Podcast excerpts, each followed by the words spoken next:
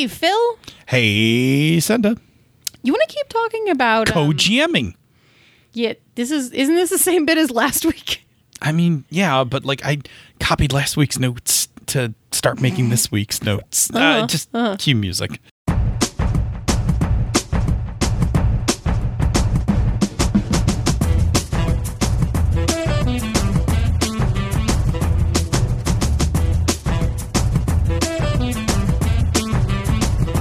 And welcome to Pandas Talking Games. I'm one of your co-hosts, Phil. See what I did there? And I'm your other co-host, Senda. The funny part about that is that you're really proud of yourself, but you did it last week, too. I wanted to make it sound fresh. I'm going to do an announcement real quick. Okay. Hey, listener. You must like podcasts because you're listening to one right now. What about audiobooks? Do you like audiobooks? I bet you do. Did you know that you can get Never Unprepared, the complete Game Master's Guide to Session Prep, written by me at audible.com? Well, you can! So, if you like audiobooks, and I think you do, and if you like jamming advice, I'm pretty sure you do if you're listening to the show, go check it out. Check out the link in the show notes, audible.com, Never Unprepared audiobook. So for tonight's topic, we're going to continue our discussion about co-GMing. And specifically, we are talking about concurrent co-GMing, where two GMs are running one single session simultaneously or back and forth. Mm-hmm. Right? Good. So last episode, we started our negotiation about how we're going to tackle this, but we didn't quite get all the way through it. So, Phil, what are the things that we are negotiating? Yep. So by way of recap, in order to make our co-GMing work, we were going to look at power dynamic, workload, handoff, and what games we might do this with. So last episode, we dove into power dynamic. So talking about how the relationship, the GMing relationship between the two of us would work, because we have two people co-GMing. Are we going to be equals? Do we want a lead support structure? That kind of thing. So we had a lot of good talks about that, and we came to the following conclusions. That outside of the game, so when we're prepping the game, or we're talking about, if we're running this multiple times, if we're talking about it between sessions, that kind of thing, we are two equals, right? Just doing our thing, discussing what's going on and making suggestions and doing design and things like that, right? Mm-hmm. And I think it's good to say that right now we're talking about this concurrent GMing in the space of convention one-shots, because yes. I think that's where we think right now, well, one, walk before you run, right? Like, why dive into a campaign until we can make sure that we can actually do this for a one-shot? Right. But two, I think we both said last week that we think it will work better if we are in the same space. And since 90% of the time we're in the same space when we are at conventions, yep. That this would be a good way to do that. Okay, yes. So outside of the actual play of the game, we are equals, and we are both contributing equally. And if we get stuck and, there's no tiebreaker, right? If we get stuck, we'll work it out. Yeah, we'll just figure it out because we have all the time in the world to just, to come back around on it. Yeah. Yep. That kind of thing. Yep. Which is pretty much how we design games, right? Like, yes. That's, so it's also very comfortable because that is how we design games. Right. We design games, we make podcasts. Like, we're very comfortable in that space, which is, I think, why we didn't really spend too much time on it. Right. Okay. During the game, we decided we would go with a lead support dynamic, where I would be the lead, which would be I'd be like the lead GM, kind of taking the game and getting it started and moving it along. And you would be the support GM who would kind of fill in things. And we're going to talk about this as we get into workload, right? Like, what are the things? Yep. But really what our lead support structure dynamic crystallized for us was that if at any point in the game we reach an impasse. Yes. That I will just make a decision. Yes. You are the tiebreaker. Right.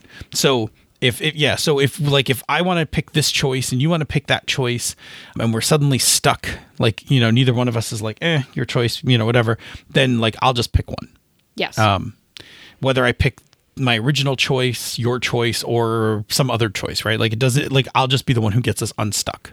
Yes. And I think that's really important, right? When we're talking about co-GMing, again, when we talk about GMing, right, we never want dead air.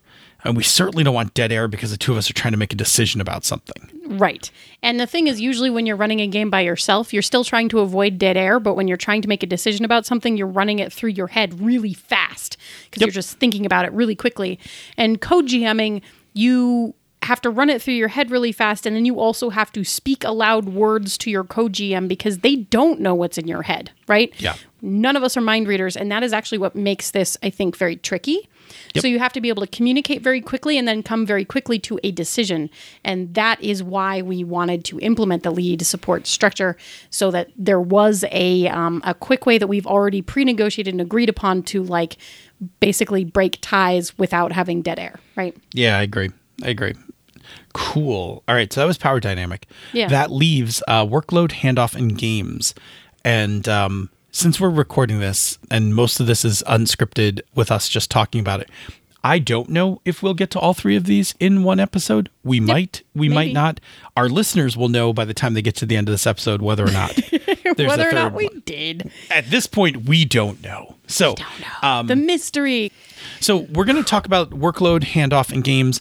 We're going to talk about them as much as we need to talk about them. Which is why I'm hinting that there may or may not be a third episode. So we may go through this quickly or not. Okay, cool.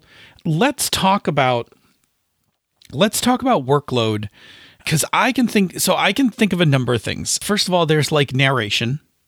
Right. Well, can I back us up a step? Yeah, go ahead. Do you want to talk about workload in the game or do you want to talk about workload outside of the game? We need to actually do both. Right. So we might start with outside the game because I actually think that one's going to be a little bit more cut and dried for us. Sure. All right. Let's do that one really quick. Yeah. So outside of the game, so workload outside of the game is primarily session prep. Yeah. So some of that is like idea generation and we're going to do that together. Yeah, absolutely. So that's fine. And then some of that is like creation of outlines, notes, etc. Yeah. It's probably going to be you. Yeah. That's why I was like, we can do the outside stuff. It's pretty straightforward. And I think we talked a little bit about this last week as well, right? So we did. So for sure, I'm going to probably be the one who's going to write our session notes because that's a thing I do normally anyway. And it's a thing you don't normally do when you run games. No, I really don't write a lot of notes when I run games. So and I don't write a ton of notes, but I write notes. Yeah. So yeah, so there'll be that. And then the other part, which I think is something we can split, will probably just be prepping character sheets or printing stuff out or stuff like that, right? Like all of that. That stuff is easy to... We'll divide and conquer on that. Yeah. Yep. And if we want to do pre-gens, et cetera, blah, blah, blah. Yep, absolutely. Yeah. And either one of us can register the game. Right. I mean, I may do it just because it'll be like if I'm going to be the lead GM, then maybe it's under my name. But I don't, most gaming systems don't account for two GMs. Yeah, they do not. That's two facts. People are going to wind up signing up for this game and wind up getting a surprise. Yeah. Well, we can put it in the description. Yes, we can. Co-GM'd starring Senda. Da-da-da. Yeah. I know, Senda, it's like Madonna. Yes. Cool. All right. There is only one. So out of the game, piece of cake. Easy peasy. Good. All right. I just thought we should touch on it quickly. Yep. In game. All right. So in game, we have a lot of things going on.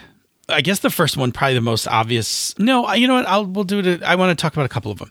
I'm just thinking, I want to think through linearly. So like starting to run a game, like sitting down to a table full of people. Obviously, we introduce ourselves. The next part is I imagine that a good workload break during the introduction of the game would be that if I did the basic introduction of the game, like this is the setting, this is the situation, right? Like these are the important mechanics of the game, and maybe you did the safety part. Yep. Are you comfortable with that? Yeah. What's interesting about talking about this is like for the parts of this that we like know how we're going to split up some of that workload stuff, we might almost have like an outline thing in front of us.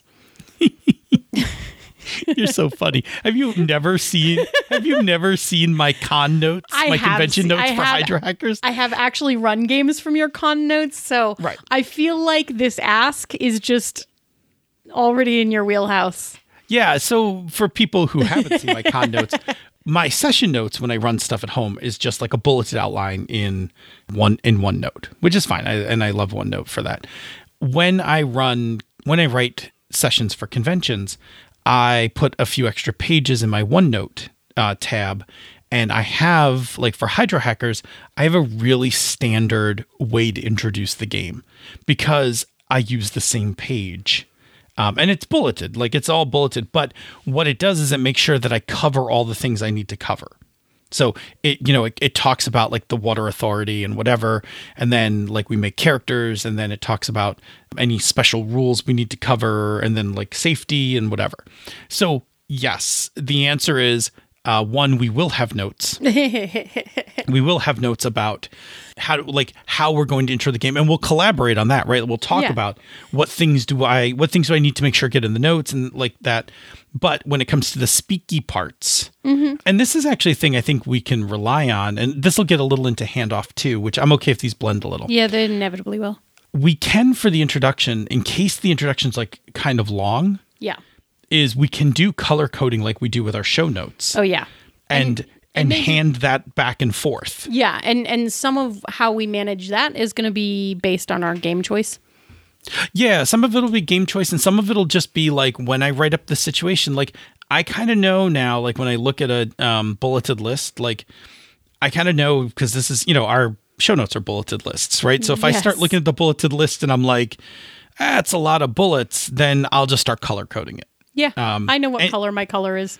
Yeah, exactly, right? So we're going to run games like podcasts. Well, I mean, listen, this is the thing we're actually really good at is handing off conversation back and forth to each other. Yeah, yeah. Okay, so introduction will be, I'll start it, but it could hand off back and forth. Yep. And you're okay being like safety. Yes. Okay, I want to be clear. I want to be clear because it's stuck in my head and I don't want it to come off that way. I am also totally fine doing the safety part of the game. In the same way that I am also totally fine doing the intro part, but for the sake of us just agreeing on this and arranging, I'm... Right, and the fact that one of the things we do want in the game, we don't want you sitting there and me just talking. Yes. Right. We want it to go back and forth. So we do want to actually hand chunks off, but I don't want people to think like, well, you're the girl, so you do the safety part. Like I do the safety part in all my games. Like it's like, and in terms of actual safety monitoring, that is something that we share equally in the game. That's we share it. The player shares it. I mean, It's a thing that we're all on board with together, but to be very clear about it. Yeah. So to be very clear, as I'm writing up the intro and color coding things, like I will do the primary discussion of the setting situation. You will do the primary discussion of safety, and then you'll be the other voice in the introduction. I will be the other voice in the safety. Yeah. Right. Yeah. So that we keep it. That is exactly how our show notes work. Yes, it is. Long-time listeners, if you pay attention carefully, Senda does her part of the like campaign part. The examples are often done by me. Yeah. And then it switches. That's very on purpose, right? Except that's very purposeful. Sometimes we ignore the colors and just march on through anyway. Get excited. If I get excited, just blow, like we start blowing through colors. All right. Like, oh, that's red. That's all. Whoops. Yeah. Whoops. Oh, just keep going. Like whatever. Yeah. So that happens a lot. Okay, cool. All right, so that gets us through the introduction. So here's the interesting thing to me. That part of running a game is much easier for us to talk about splitting up because it is the kind of thing that we can plan out in advance. Oh, yeah, totally. From here, it gets interesting, doesn't it?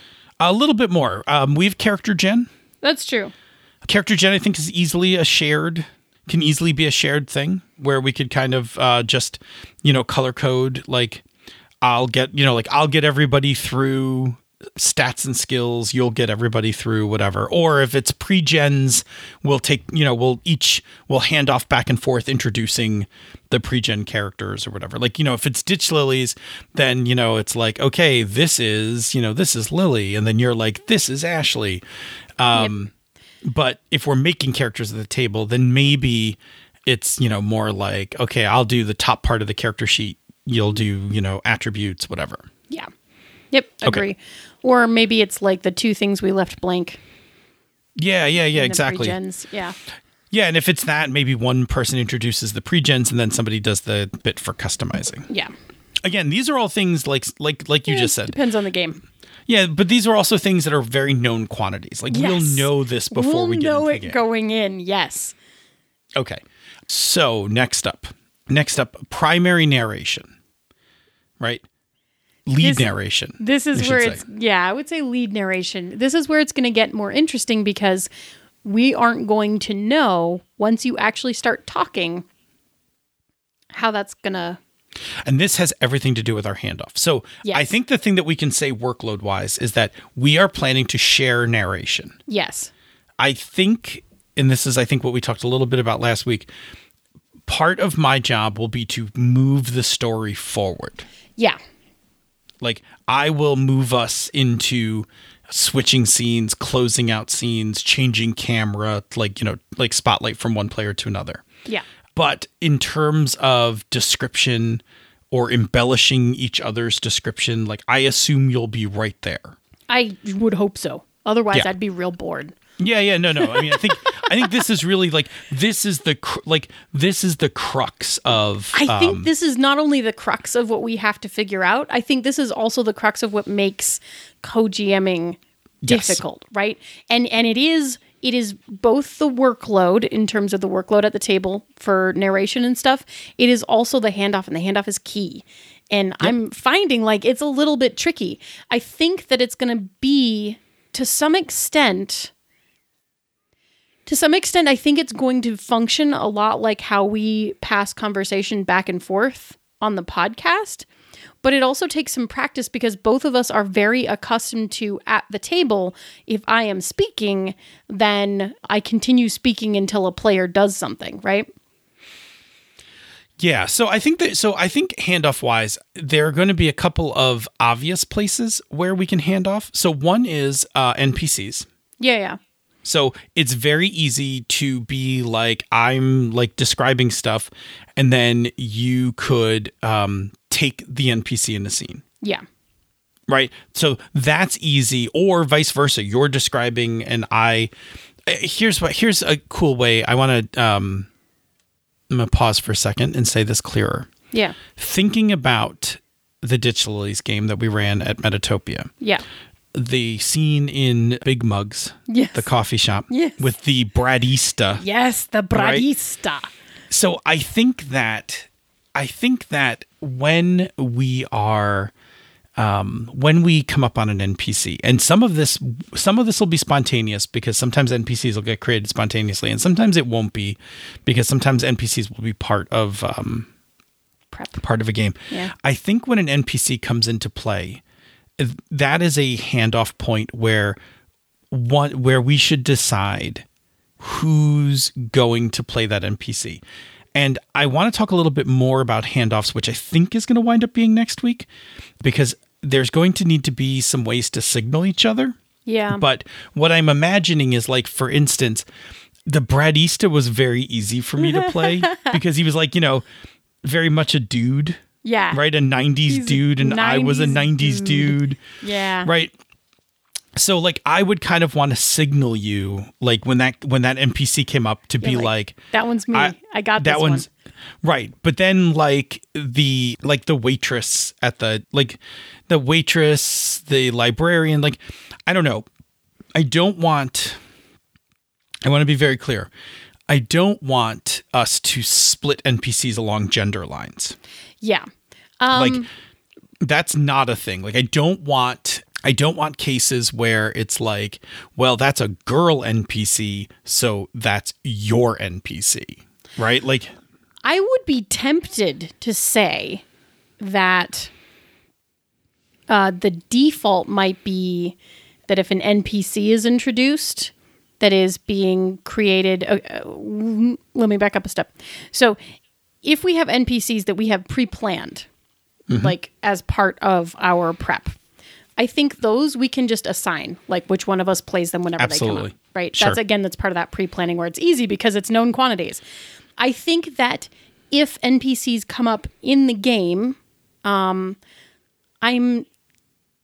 tempted to say that unless we specifically signal that we want to keep it, that it automatically would then go to the other person. Who's not narrating. Yeah. I am very okay with that. Because it then leaves you free to continue narrating with the other person doing the voicing, basically. Exactly. Right. Yeah. I think that's it. All right. So I think you hit it on the head, right? So let me see if I heard you correctly. Yeah. And I'm going to use some examples. Yeah. So for instance, we once played a game of The Warren. Yeah. And one of the characters that was one of the NPCs that was established in The Warren was the cats. Yeah. Right. And that is definitely one where I think I was better suited to play out the cat than you were. I agree. Yeah. By personality, right? Yeah. Just by personality, like the cat is very much in my wheelhouse. Right. And in fact, you actually helped me because when I was prepping that game, actually helped me develop that NPC. And then I got hit with it. And I was like, oh God, I remember this. Right. So I think that you're absolutely right. So that when we're prepping a game, we can simply just put a name next to the NPC and be like, that's your NPC. This is my NPC. Yeah. Okay. And then, yes, I think that whoever is the narrator, and this is going to get to along the lines of what I think next week we're going to talk about, which is going to be somehow passing the stick. Yes. I think that whoever's the narrator, you're right. The support person, the not narrator is the NPCs. Yes. Regardless of gender or whatever else, because I was starting to do the Ditch Lily examples, and as I'm naming all the other NPCs, I'm like, wait, these are all women NPCs. I'm like, no, not that. like explicitly not that. We don't like that's like no. Okay, good. Yes, I agree completely. At any one time during the game, one of us is narrating the game. The other one is not, and the one who's not will be NPCs. Yeah, will take the NPCs unless of course one they're already assigned, predetermined. Yep. Or we leave the option open that the person who is narrating is like, wait, no, like, I totally have this. Let me take this one. I got it. Yeah. But that'll be the exception. The assumption is that the secondary narrator at that particular point would just jump in and take that NPC. Yeah, that's really good. I like that. Yeah. Okay. I really like that. And I think that's what's going to really bring, as we get good at this, I think that's what's really going to make these games special is the idea that like, I'm framing and narrating the scene because I've got the narration position and like I introduce an NPC and boom, like you just jump, like you spring right in with dialogue. Like I don't even have to do the segue thing where I switch from narration to dialogue. Like you just whoosh, you're right in there with dialogue. And then I'm just kind of watching the scene or watching the table. And then, starting to be like, I just turn to both of you and be like, cool, how is this? Like, how does this go? What happens next? Kind of. Right. Thing. Or you can continue to push narrative things on like, there's a sound in the background of a siren. Exactly. Whatever it is, like, Yeah. I think that's where, when we talk about what people are going to remember from these games, it'll be this. It'll be the way that we switch narrator, and it'll be the way that we bring in NPCs. And I think that it's especially powerful because it makes such a clean break between the narration and the actual dialogue. Yeah, right? It changes voice, right? Yeah, it changes voice. which is good because we know like changing voice is attention, generates attention. Yes. Yeah. It's grabbing. Yeah. All right. So now let's talk about rules. Sure. So you already know where I'm going with this, and I already know where we're going with this. I think it's safe to say, right. I think it's safe to say that I will be responsible for knowing all the rules to the game. Yeah, you should be the rules dude. Yeah. I'm by no means a rules lawyer, but I am a person who likes to play games as they are written because that's my thing, right? I like to play games as written because I like to try. I like to play them as the designer intended. I do my best. I've seen your games. You do not play games with the rules as written. It is okay. Like, you're not doing wrong, bad, fun. No, but we try. But, we try, and then eventually we... Right. We do allow our fun to take us further away from the rules, right? Right. So I think that, and we had this happen once during Ditch Lilies. In fact, it's the moment where we thought that co-GMing might be a good idea. Right. Was I went to look up something in the rules, and rather than being dead air, you went from taking playtest notes to starting to narrate the game. Well, I took over the Bradista. Right. Right. And I went and looked up something. Yeah.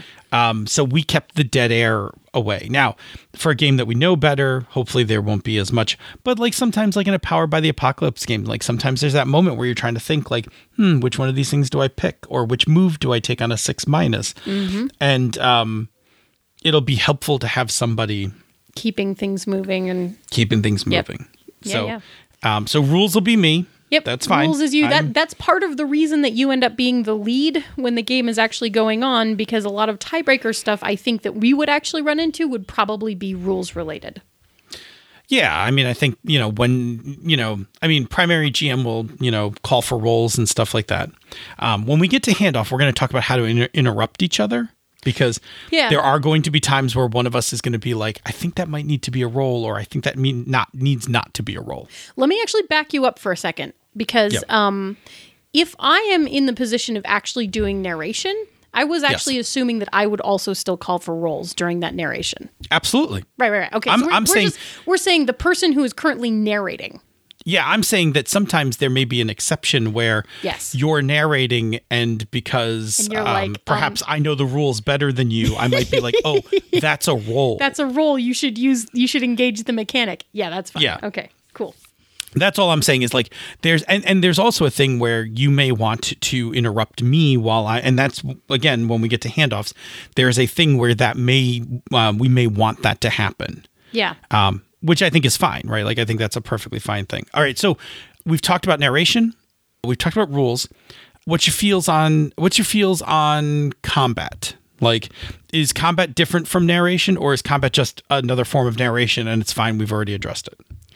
I kind of think combat is mostly another form of narration, but I think that it will also fall into the handoff a little bit, because sometimes you're like narrating, and then you're like, I'm starting to run out of juicy ways to talk about their sword flashing in the sunlight as they swipe it, so let me just tag you in, right?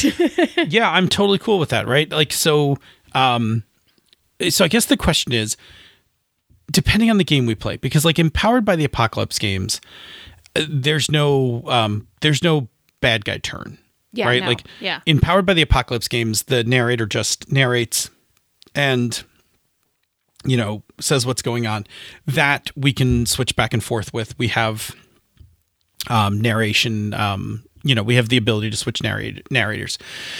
In games where characters might have bad hit points turns and rolls and stuff. Yeah, that's different. Because it is funny. Would the support person be the opposition? I mean, they could be. That would be interesting. I immediately answered from the perspective of Powered by the Apocalypse, which just tells you the kind of games that I've been running recently. That's also the kind of games I've been running. And also, but I have, I'm playing Forbidden Lands, and not that I think Forbidden Lands is the exact right fit for us, but there we may encounter a game where NPCs have stats and roles again, and then we would have to address in that game, and I think this is perfectly fine. I think we could have a narrator and then somebody playing the opposition, and it could be the kind, like, whoever's more comfortable. Like, you might be like, oh, I'll take over running the table. Right. You manage... do this combat-y stuff. Right, you mark hit points, you make all the, you make the rolls, roll damage, decide powers, whatever. Or and I don't think this is the thing that we would wind up doing, but if we were playing something more complex, like a 5e or something, it might be like, cool, you take the spellcaster, I'll handle the well, like I'll like you focus on the spellcaster because there's a lot more going on with the spellcaster. I'll handle the, you know, horde of orcs. Yeah. Like, you know, the four groups of orcs or whatever. Yeah, cuz they're just going to run attack.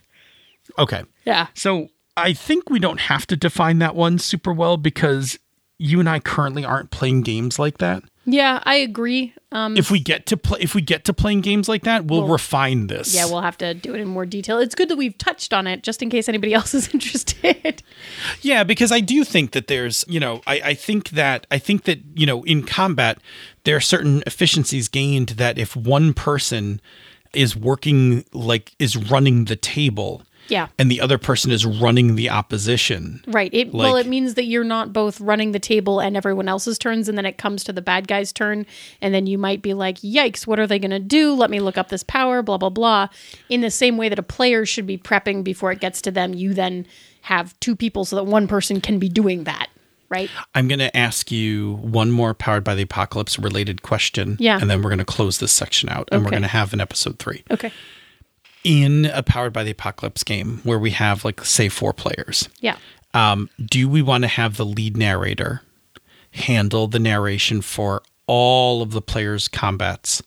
Or would we want to split that where it's like, cool, I'm going to take Bob and Chris. You're going to take Jerry and Eric. Interesting.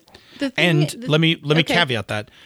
Would that answer make a difference if they were in a completely different location or doing something different? Yes, and that is exactly why I was like, interesting, right? Okay. Because if they're separated, then I think that's a time that you take advantage of having 2 GMs.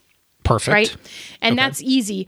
Or even if they're in the same combat, but some people are engaged with this thing and some people are engaged with that thing, or like, yes, these guys are trying to figure out the trap while these other people fight the giant statue. Cool. Those are easy lines that I see where we can split things, right? Like that. And then we have split descriptions and reactions and all of that kind of stuff. If all 4 people are all engaged in combat with the same objective, then I think it's trickier to split that up, but it might be something like, if we feel like it's getting repetitive, or something like split by rounds, or like, I don't know. That's where it's a little more amorphous. Yep. I'm okay with that. I'm okay. Because handoff is going to handle how we deal with spontaneous changing. Yes. Or spontaneous interjections. Yeah. And that is our topic for next week. So come back for one more episode, and we'll talk about how we're going to perform handoffs, how we're going to switch back and forth during the game, and also how we're going to interject when we want to share something that we like think is cool that should go into the game before the narrator gets past it or something. Yeah. And then we'll talk about a game or two where we think this might be a good idea. And with all of that said, Senda's going to tell us about another show on the Misdirected Mark Network, and then we're heading right into the closing. It's true. On Bone, Stone, and Obsidian, Wayne and Robert take monthly deep dives into the Dark Sun setting and discuss it across all the editions of D&D. Awesome. No panties, though. Man, that bit's never going away. The bit that never dies. Say, Senda, where do people reach us on the internet? Well, you can find us on Twitter at Pandas Talk Games. You can find us in the Misdirected Mark forums. And you can drop us an email if you prefer, panda@misdirectedmark.com. And Phil, once they find us in one of those places, what can they do with that information? Please, please, please send us your topics. While we're spending most of November talking about how we're going to co-GM, when the new year comes, we are definitely going to need new topics, fresh, updated topics. So please send us more topics. We love to do shows about the things that you find interesting. Send us questions, send us suggestions. We'll find a way to make a show out of pretty much anything. And if you like what we do here or elsewhere on the Misdirected Mark Network, you can support our Patreon campaign. Go to patreon.com/MMP. Patrons get all manner of goodies, access to our Slack room for life, the bonus outtakes from this show, the after show from Misdirected Mark, the occasional giveaway, as we like to give away things to our patrons. and all that kind of stuff. We also like to do some patron shout-outs. I'm going to do the first shout-out. So this is first shout-out is to Richard Wyatt, captain of the Royal Airship Fleet, fellow Minecrafter whose character is only slowly going insane as they dive deeper and deeper into the magic mod that we have in the game. No, I'm pretty sure there's bath salts for that. Bath salts, soaps, sanity soaps, and things like that. Yeah. It's fine. It's only minor rifts in reality. Correct. The tabletop bellhop, Mo. Thank you so much. And the closet gamer. Good. This is the show of calling out the other shows, and I love you all. You're all great. Yes, absolutely. You should listen to all of them. Mm-hmm. And talking about listening, if you are listening to us on an iDevice and wanted to make us super happy, what exactly could you do with Apple Podcast? I was going to say you can blink a lot really hard. If you blink 5 times in a row, it gives us 5 stars. No, this joke is not going anywhere. No. You could leave us a rating or review on Apple Podcasts or the podcatcher of your choice. Every new review we get really does actually help new people find the show, which is super exciting. And then also sometimes we go back and read them, which is also super exciting. The only thing about that is, like, it's really hard to track them all down. So if you leave them somewhere that's not the US Apple Podcast Store that is easily accessible to us, you should let us know so that we can track them down and see them.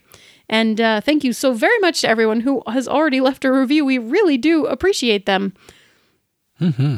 Yeah. Indeed we do. Say, Phil, you didn't write a new question for this week. Was that part of the bit? No, I didn't. No, it is part of the bit.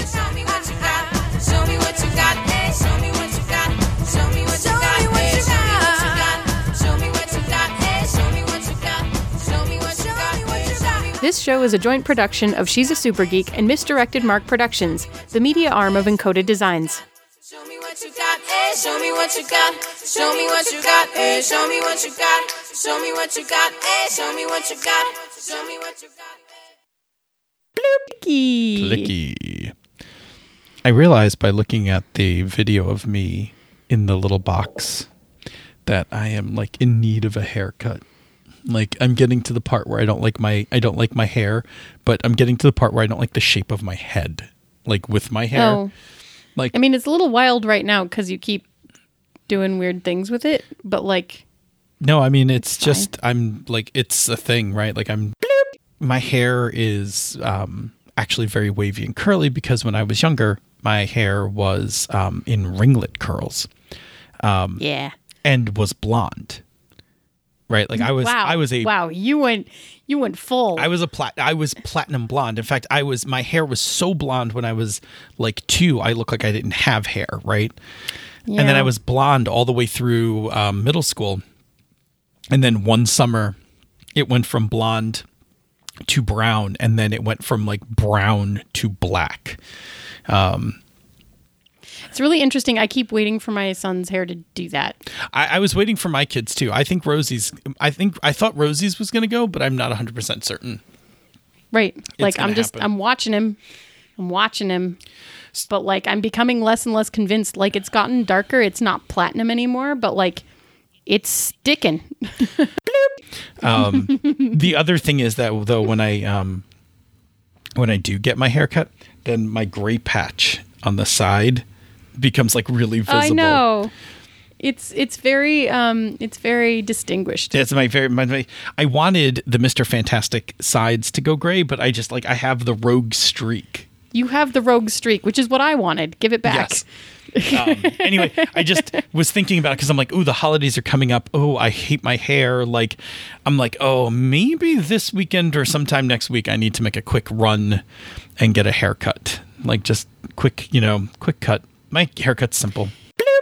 We haven't said anything funny yet, but I think we have to start the show anyway. My hair is funny. That's funny content. The way we're talking about it. It's learning about Phil. Sit down, kids. It's time to learn about Phil. Just take that part and put it at the front.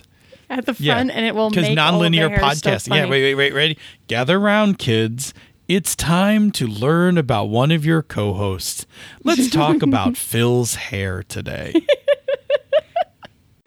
Now we have to sing the hair song. Hair, hair, hair, hair, hair, hair. Phil's getting long hair. Is that the song? I don't know. I thought you were doing Three Blind Mice, but then you lost me. I don't know what I was doing. I was just saying the word hair a bunch of times. Like, sure, chop this up into some like nonlinear order and make something funny out of it. Nope. Oh, it's going in. Oh, you know that's perfect. Just add your laugh to a couple different parts of it. And then it will be funny, whether anything you said was funny or not. Yeah, because I'll just be talking about, my hair, and then you just start laughing. I'll be like, yeah, I think I don't look right. And you'll be like, ha, ha, ha, ha, ha. They'll never know. They'll never know. Okay. Did I get the funny in? Yeah, I think you got the funny in. All right, you ready to go do this? Yeah, let's do the thing. All right, let's do it. Meow. Did you leave it so that I still say hey? Oh, yeah. I see. Yeah, but you have to do the meow first. I know. I can't do the meow. I'm laughing at your meow face. Meow. Doing it again doesn't make me laugh less. Do it again. Meow. I'm going to freak everybody out in my house.